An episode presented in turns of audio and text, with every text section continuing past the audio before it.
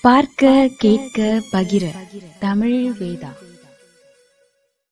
காவல் கோட்டம். கோட்டையின் கிழக்கு மேற்கு மதில்களிலிருந்து எட்டு அக்னி எந்திரங்கள் குண்டுகளை கக்கிக் கொண்டிருந்தன. பனை உயரத்துக்கு கம்புகளால் கட்டப்பட்டு கீழே ஆறு வண்டி சக்கரங்கள் இணைக்கப்பட்ட நகரும் பரன்கள் கிழக்கில் பன்னிரண்டும் மேற்கில் பத்தும் அகழிக்கு வெளிப்புறம் நிறுத்தப்பட்டிருந்தன. கிழக்கே செஞ்சு வில்லாளிகளும் மேற்கே மாதிக வில்லாளிகளும் பரன்களிலிருந்து மதிலின் மேல் அரண் இடைவெளிகளை குறிப்பார்த்து அம்பு எய்தி கொண்டிருந்தனர். நிறை இருளில் அனைத்தும் கரிய உருக்களாக மட்டுமே தெரிந்தன. மதில் ஏறுவதில் விற்பன்னர்களான இருக்கலர்கள் வடுக குறவர்கள் நூற்றுக்கணக்கான ஏணிகள் முடிவடங்களுடன் மதில்களின் உச்சியை அடைய முயன்றனர். கிழக்கு மேற்கு வாசல்களும் எரியூட்ட முயன்ற போதெல்லாம் மேலே இருந்து தண்ணீரை ஊற்றி அணைத்தவாறு இருந்தனர் அக்னி இயந்திரங்களால் பெரிய பாதிப்பை உண்டாக்க முடியவில்லை. இரண்டு பரன்களின் உச்சிப்பிடங்களை மட்டுமே சிதைத்து விட்டிருந்தன வீரர்கள் அதன் தொடி எல்லைக்கு அப்பால் தான் அணிவகுத்திருந்தனர். சற்று நேரத்திலேயே மதில் மேல் எவரிடமும் வில் இல்லை என்று உறுதிப்பட்டது. மேலே ஏற முயன்றவர்களை குத்தியும் வெட்டியும் அகழிக்குள் தள்ளி கொண்டிருந்தனர். கோட்டை வாசலில் குடம் குடமாய் எண்ணெயை கொட்டி கொளுத்து விட்டாலும் தீ பரவும் முன்னே நீரை கொட்டி அணைத்தார்கள். எருக்கலர்கள் மதில் உச்சியை எட்ட முடியாமல் நூற்று கணக்கில் அடிபட்டு அகழியில் விழுந்தார்கள். கிழக்கே யானை மீதிருந்து பார்த்து கொண்டிருந்த தளபதி மங்கன் எருக்கலர்களை பின்வாங்குமாறு உத்தரவிட்டார். அடுத்து முழு வேகத்தில் தாக்குதல் தொடங்கியது. குந்தம் ஏந்திய சில்லவார்கள் நிறை நிறையாக அகழியில் இறங்கி ஏணிகளில் ஏறினர். ஏணியில் ஒரே நேரத்தில் நாலு பேர் நின்றனர். மேலே உள்ளவன் விழுந்தால் அடுத்தவன் மறுகணமே அந்த இடத்தில் நின்றான். மதில் முனைகளில் சண்டை உக்கிரம் அடைந்தது கோட்டை வாசலை எப்பாடு பட்டேனும் எரியூட்ட முனைந்தனர். வாழைமட்டையால் வேடு கட்டப்பட்ட எண்ணெய் களையங்களை தூக்கி சென்று கதவின் உயிரை எரிந்து எரிந்து உடைத்தனர். இப்போது எரியம்புகள் தொடர்ந்து கதவுகளில் தைத்து பற்றின. நீரையும் மீறி தீயின் ஆதிக்கம் படர்ந்தது. அதை அணைய விடாமல் மேலும் மேலும் களையங்கள் எரிபட்டன. முழு கதவிலும் தீ பரவி எரிந்தது. கதவையும் தாண்டி பின்னே குறுக்குவாட்டில் தடுப்பு அரணாக அடுக்கப்பட்டிருந்த ஐந்தாறு மரவரிசைகளுக்கும் அது பரவியது. அலங்கத்தில் இருந்தவர்கள் வெக்கை தாங்க முடியாமல் இருபுறமும் மதிலோரங்களில் பரவி சில்லவார்களின் குந்தங்களுக்கு பலியாயினர். கிழக்கு மதிலெங்கும் வடுதர்களின் ஆதிக்கம் பெருகிக் கொண்டிருந்தது. மூளை அலங்கங்களை கைப்பற்றுவதற்கான கடும் சண்டை நடந்தது. வடக்கு தெற்கு மதில்களுக்கு அவர்களை பரவ விடாமல் தடுப்பதில் மதுரை முகமதியர்கள் முனைந்து நின்றனர். கோட்டையின் உட்புறம் இறங்கிவிட்ட சில்லவார்கள் கதவின் பின்புறமும் தீ வைத்தனர். மேற்கு மதில்களிலிருந்து பரவிய சக்கிலியர்கள் தெற்கு மதிலில் நுழைந்துவிட்டனர் முகமதியர்களை நெருங்காமலே அம்புகளால் அரைந்து வீழ்த்து கொண்டே முன்னேறினார்கள். அம்புகள் படை குருவிகளைப் போல் மதில் மேல் பறந்து கொண்டிருந்தன.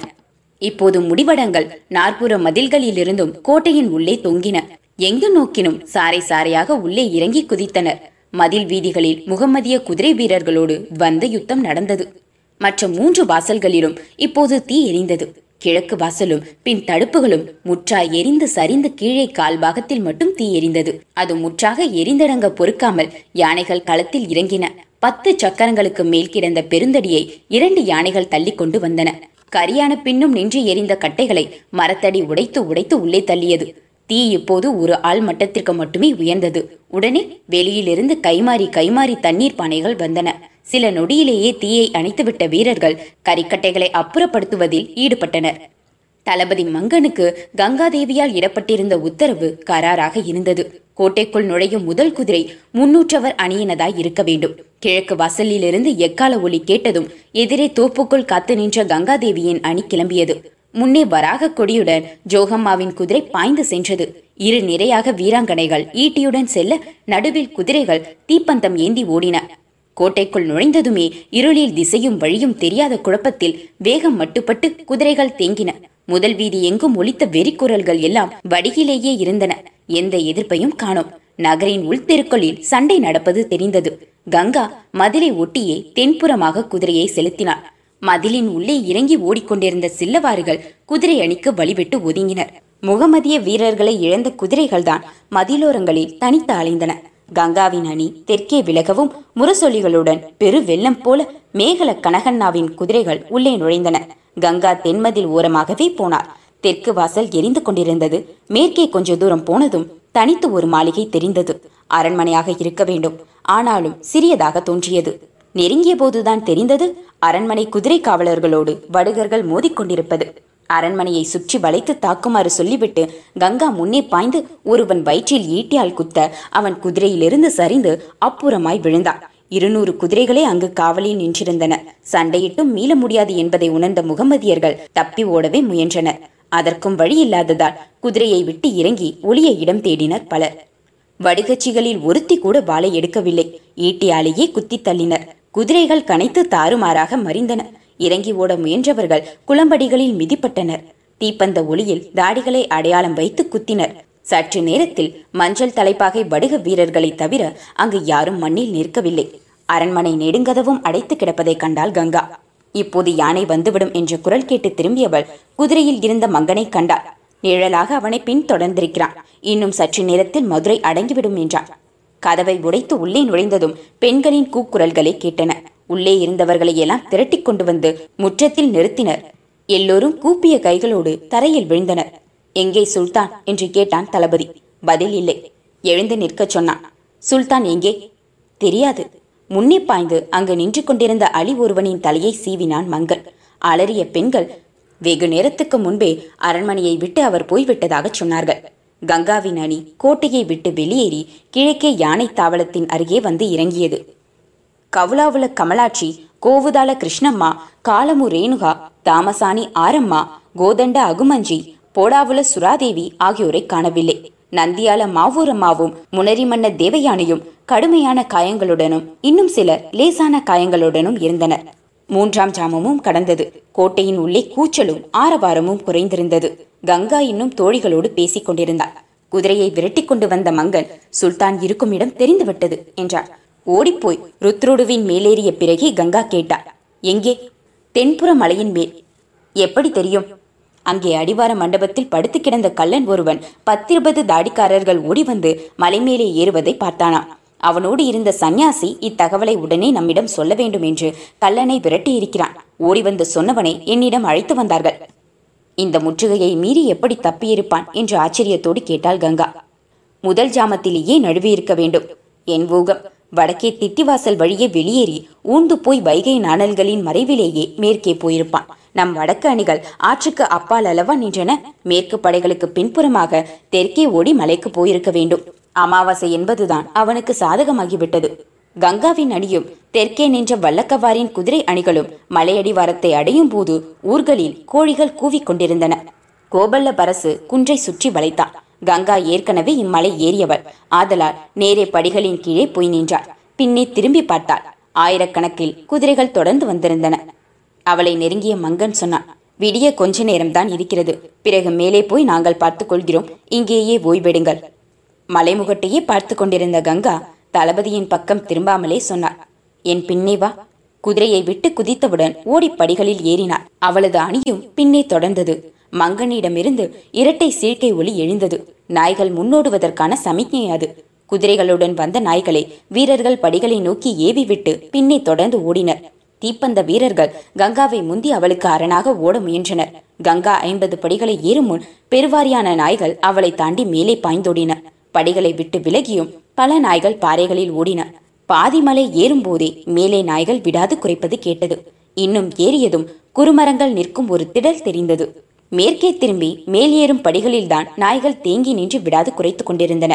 நாய்கள் ஏற முடியாத பாறைகளின் மேல் அவர்கள் நின்றிருந்தனர். முன்னே ஓடிச் சென்ற தீவட்டி வீரர்கள் நாய்களை அதட்டி அமர்த்திவிட்டு பாறையில் ஏற வழி தேடிக் கொண்டிருந்தனர். அதற்குள் கங்காவும் மற்ற வீரர்களும் அந்த இடத்தில் குவிந்து விட்டனர் வீரர்கள் ஒருவன் தோளில் மற்றவன் ஏறி பாறை உச்சியை பற்றி தாவி அவர்களை நெருங்கவும் அவர்கள் பாறை மேலேயே மேற்கு புறமாக ஓடினர். கங்காவின் அணி கீழே ஓடியது. அப்புறத்தில் உள்ள மொட்டை பாறைகளில் அவர்கள் குதித்து நின்றனர். அதற்கு அப்பால் வானம்தான் இருந்தது. அதல பாதாளம். மொட்டை பாறையை வளைத்து அவர்களை நெருங்கினர் பெண்கள். முகமதியர்கள் ஒருவருக்கொருவர் ஒட்டி நின்று நீட்டிய வாளுடன் கத்திக் கொண்டிருப்பது தீவட்டி ஒளியில் தெரிந்தது. கோலவாரி கிருஷ்ணை ஈட்டியோடு முதலில் முன்னே பாய்ந்தார். அடுத்த சில நொடிகளில் வெறி கூச்சலும் மரண ஓலமுமாக அந்த படுகளம் முடிவுற்றது. தனது ஈட்டியை உருவிக்கொள்ளாமலேயே கங்கா விலகி வெளியே வந்தார் படிகளில் ஓடி ஏறியதன் மூச்சிலைப்பை இப்போதுதான் உணர்ந்தாள். அவள் முன்னே தண்ணீர் குடுவையை நீட்டினான் மங்கள் அவள் தாகம் அடங்கியது. காலில் காயம்பட்டிருந்த கஜ்ஜல பத்மாவையும் முளையில் காயமுற்றிருந்த சித்தனிம்பு ஆரவல்லியையும் கீழே தூக்கிக் கொண்டு ஓடினர். கிழக்கு வெளுக்கத் தொடங்கியது. கங்கா வடகிழக்கே பார்த்தாள். ஊமை ஒளியில் மதுரையின் விளிம்புகள் வடிவுற்று துலங்கின.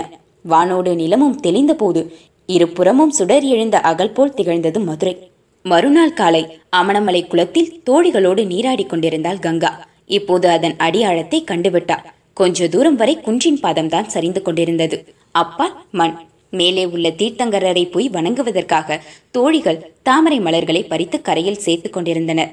குமரி பெண்ணான புல்லாவுல ஸ்ரீதேவி மேற்கே பாறையிலிருந்து அக்கா இங்கே வா என்று கத்திக் கொண்டிருந்தாள். கங்கா நீந்தி அவளிடம் போனதும் அரைத்து அரைத்து இரு கைகளிலும் சேர்த்திருந்த மஞ்சளை இவள் முகத்தில் பூசினாள். சுற்றிலும் ஐந்தாறு பேர் நீரில் நின்றவாறே பாறையில் மஞ்சளை உரசிக் கொண்டிருந்தனர். கிண்டலும் கேலியும் கொச்சை பேச்சுமாக குளக்கரை களை கட்டியிருந்தது. ஓய் அக்கா என்று கொஞ்சினாள் ஸ்ரீதேவி. ஏமி நிவ் அதிரூப சுந்தரி சிரித்தவாறே ஸ்ரீதேவியின் கைகளை உதறிவிட்டு நீரில் மூழ்கினாள் கங்கா. மஞ்சளை கழுவிவிட்டு கிழக்கே பார்த்த கங்கா ஒரு கூட்டம் அமணமலை பாதையில் வருவதை கண்டார். ஐம்பதுக்கு மேல் பெண்களும் ஏராளமான பிள்ளைகளுமாக அந்த கூட்டம் மூட்டை முடிச்சுகள் தட்டுமுட்டு சாமான்களை சுமந்தவாறு மேற்கு நோக்கி சென்றது. குளத்தில் நீந்திக் கொண்டிருந்த பூமாடி மாரம்மாவை அழைத்தாள் கங்கா. அந்த கூட்டத்தை சுட்டிக்காட்டி என்ன ஏது? என்று விசாரித்து வரச் சொன்னாள். மாரம்மாவிடம் பேசிவிட்டு அந்த கூட்டம் ஒத்தையடி தடம் வழியே மேற்கே சென்று மலைக்கு அப்பால் மறைந்தது. நான்கு வயது குழந்தையான வரலட்சுமி கஸ்தூரியின் தோளில் ஏறியிருந்து அவள் கூந்தலை பற்றியவாறு குளத்திற்குள் சவாரி சுற்றி கொண்டிருந்தாள் கங்காவின் அருகே வந்ததும் அம்மா அம்மா என்று தாவினாள். அவளை வாரி எடுத்து கங்கா முத்தினாள். மாரம்மா வந்து சொன்னார் அவர்கள் மதுரை வடகரையில் உள்ள ஊரில் இருந்தார்களாம். முகமதியர்கள் அந்த காலத்திலேயே பெண்களை தூக்கி கொண்டு போய் கட்டாய கல்யாணம் செய்திருக்கிறார்கள். இப்போது இரண்டு தலைமுறைக்கு பின் தங்கள் தாய் வீடான மேற்கு நாட்டுக்கு திரும்பி போகிறார்கள். ஸ்ரீதேவியின் தோளில் இருந்த வரலட்சுமி எல்லோரும் செய்வதை பார்த்து தானும் இருக்கரங்களை சேர்த்து சேர்த்து வைத்து கும்பிட்டு கொண்டிருந்தாள். சிறுதலியின் கருவறையில் வர்த்தமானரின் காலடியில் ஏராளமாக மலர்கள் குவிந்திருந்தன. கிழக்கே பார்த்தால் கங்கா. மதுரையின் மேற்கு கோபுரம் தாமரை மொக்கு போல் நின்றது. எதிர்வெயிலில் கண்கள் கூச கூச அதை பார்த்திருக்கும் போதே கற்பனையின் இதழ்கள் ஒவ்வொன்றாய் விரிந்தன. திரும்பி அருகில் நின்ற ஸ்ரீதேவியிடம் சொன்னார் நான் இதை எழுதப் போகிறேன். வரலட்சுமியை வாங்கி அணைத்து கொண்ட போது பெயர் உதித்தது. மதுரா விஜயம். மதுரையில் நடக்க வேண்டிய பணிகளை ஒழுங்குபடுத்திவிட்டு குமார கம்பளன் ஆவலோடு கங்காவின் கூடாரத்திற்கு திரும்பிய போது இரண்டாம் ஜாமம் கடந்திருந்தது. காவல் வீரர்களை தவிர படை முழுக்க ஆழ்ந்த உறக்கத்தில் இருந்தது. உள்ளே நுழைந்தபோது விலக்கொளியில் கங்கா எழுத்தாணி பற்றி ஓலையில் எழுதி கொண்டிருக்க கண்டு இன்னும் தூங்கவில்லையா? என்றார் மதுரா விஜயம் என்ற வரலாற்று காதையை எழுதுகிறேன். விஜயநகர இளவரசன் குமார கம்பனனின் போர் வெற்றிகளை விவரிக்கும் சமஸ்கிருத கவிதை. கிண்டல் பண்ணாதே. உண்மை. ஆச்சரியமும் உவகையும் பொங்கச் சொன்னான். கங்கா ரௌத்ரம் என்று பெயர் சூட்டு ஆனைக்குந்தி இளவரசியின் சாகசம் அல்லவா இந்த வெற்றி? சிரித்துக்கொண்டே கங்கா சொன்னாள். என் நிகழ்காலம் உங்கள் நிழலிலேயே கழிந்துவிட்டது. இது போதும். ஆனைக்குந்தி உக்கர நரசிம்மருக்கும் கங்கைக்கும் நேர்த்தி கடன் தீர்க்க வேண்டும். என் மனம் அமைதி கொண்டு விட்டது இனி வெல்ல ஏதும் இல்லை வரலட்சுமி என் கனவுகளின் நீட்சியாக வளர்வாள். விஜயநகரத்தின் மகாராணி ஆவதற்கா? என்ற கம்பனனின் குரல் பெருமிதத்தோடு லேசான கிண்டலும் இருந்தது. எழுந்து அருகில் வந்தவளை இழுத்தணைத்தான் ஏன் கூடாது? மகாராணி சாந்தஸ்ரீ புத்தரின் நாமத்தால் கிருஷ்ணா தீரத்தை கட்டி ஆண்டாள். காகத்தியின் பெயரால் விசால ஆந்திரத்தை உருவாக்கிய சக்கரவர்த்தினி ருத்ராம்பா முதுமையிலும் யுத்த களத்தில் போரிட்டு மடிந்தாள் காப்பு குலத்தில் ராணிகள் நாடாள கூடும் என்றார் கொல்லவாரில் ஏன் கூடாது? இடையர் குல பேரரசியாக விஜயநகர சிம்மாசனத்தில் வரலட்சுமி அமர்வாள். அவள் அண்ணன் எம்பனன் தென்மண்டல ஆளுநராக அவளுக்கு கீழேதான் இருப்பான். கங்கை அனுகிரகிப்பார் பார்க்கலாம் உனக்கு ஒரு பரிசு. இதோ பார் என்று கையில் இருந்த வாளை நீட்டினான். பழைய பாணியில் இருக்கிறது. இது ஏது? அரண்மனை பூஜை அறையிலிருந்து எடுத்து வந்து கொடுத்தார்கள். இதன் பெயர் சந்திரஹாசம். விலக்கொலிக்கு அருகே சென்று வாளை புரட்டி புரட்டி கூந்து பார்த்தாள் கங்கா. அதன் கைகாப்புக்கு அருகே மடலில் இரு மீன்கள் நின்றிருந்தன. மறுமடலில் வட்டெழுத்துக்களால் பெயர் பொறித்திருந்தது. தெலுங்கும் சமஸ்கிருதமும் அறிந்திருந்த அவளுக்கு அந்த எழுத்துரு புரியவில்லை. கூர் மழுங்கியிருந்த அது துருப்பிடிக்க விடாமல் பராமரிக்கப்பட்டிருந்தது. வளைத்து பார்த்து இரும்பின் தன்மையை சோதித்தாள். வெகு காலத்திற்கு முன் இது செய்யப்பட்டிருக்க வேண்டும் என்றார். ஆச்சரியத்தோடு அரவ நாட்டில் பாண்டியர்கள்தான் மிக பழமையான அரச குலம் மீனாட்சியின் புத்திரர்கள். கோயிலை ஒழுங்குபடுத்துங்கள் நாளை போய் வணங்க வேண்டும். ஐம்பது ஆண்டுகளாக பூட்டியே கிடைக்கிறது. இன்று திறந்து பார்த்தே உள்ளே நுழைய முடியவில்லை. புதர் மண்டி கிடைக்கிறது. கிளிகளின் பெருங்கூட்டம் உள்ளே பறந்து திரிகிறது. கருவறையில் மீனாட்சி இல்லையாம் முகமதியர்களுக்கு பயந்து தூக்கிச் சென்று எங்கோ தென்பாண்டி நாட்டில் வைத்திருக்கிறார்களாம். தேடிக்கொண்டு வரச் சொல்லியிருக்கிறேன்.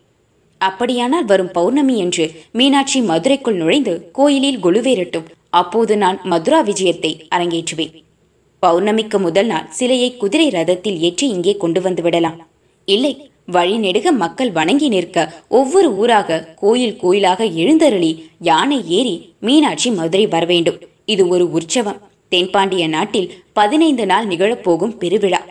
தெய்வங்கள்தான் அரசனுக்கு வாழ்வளிக்கின்றன.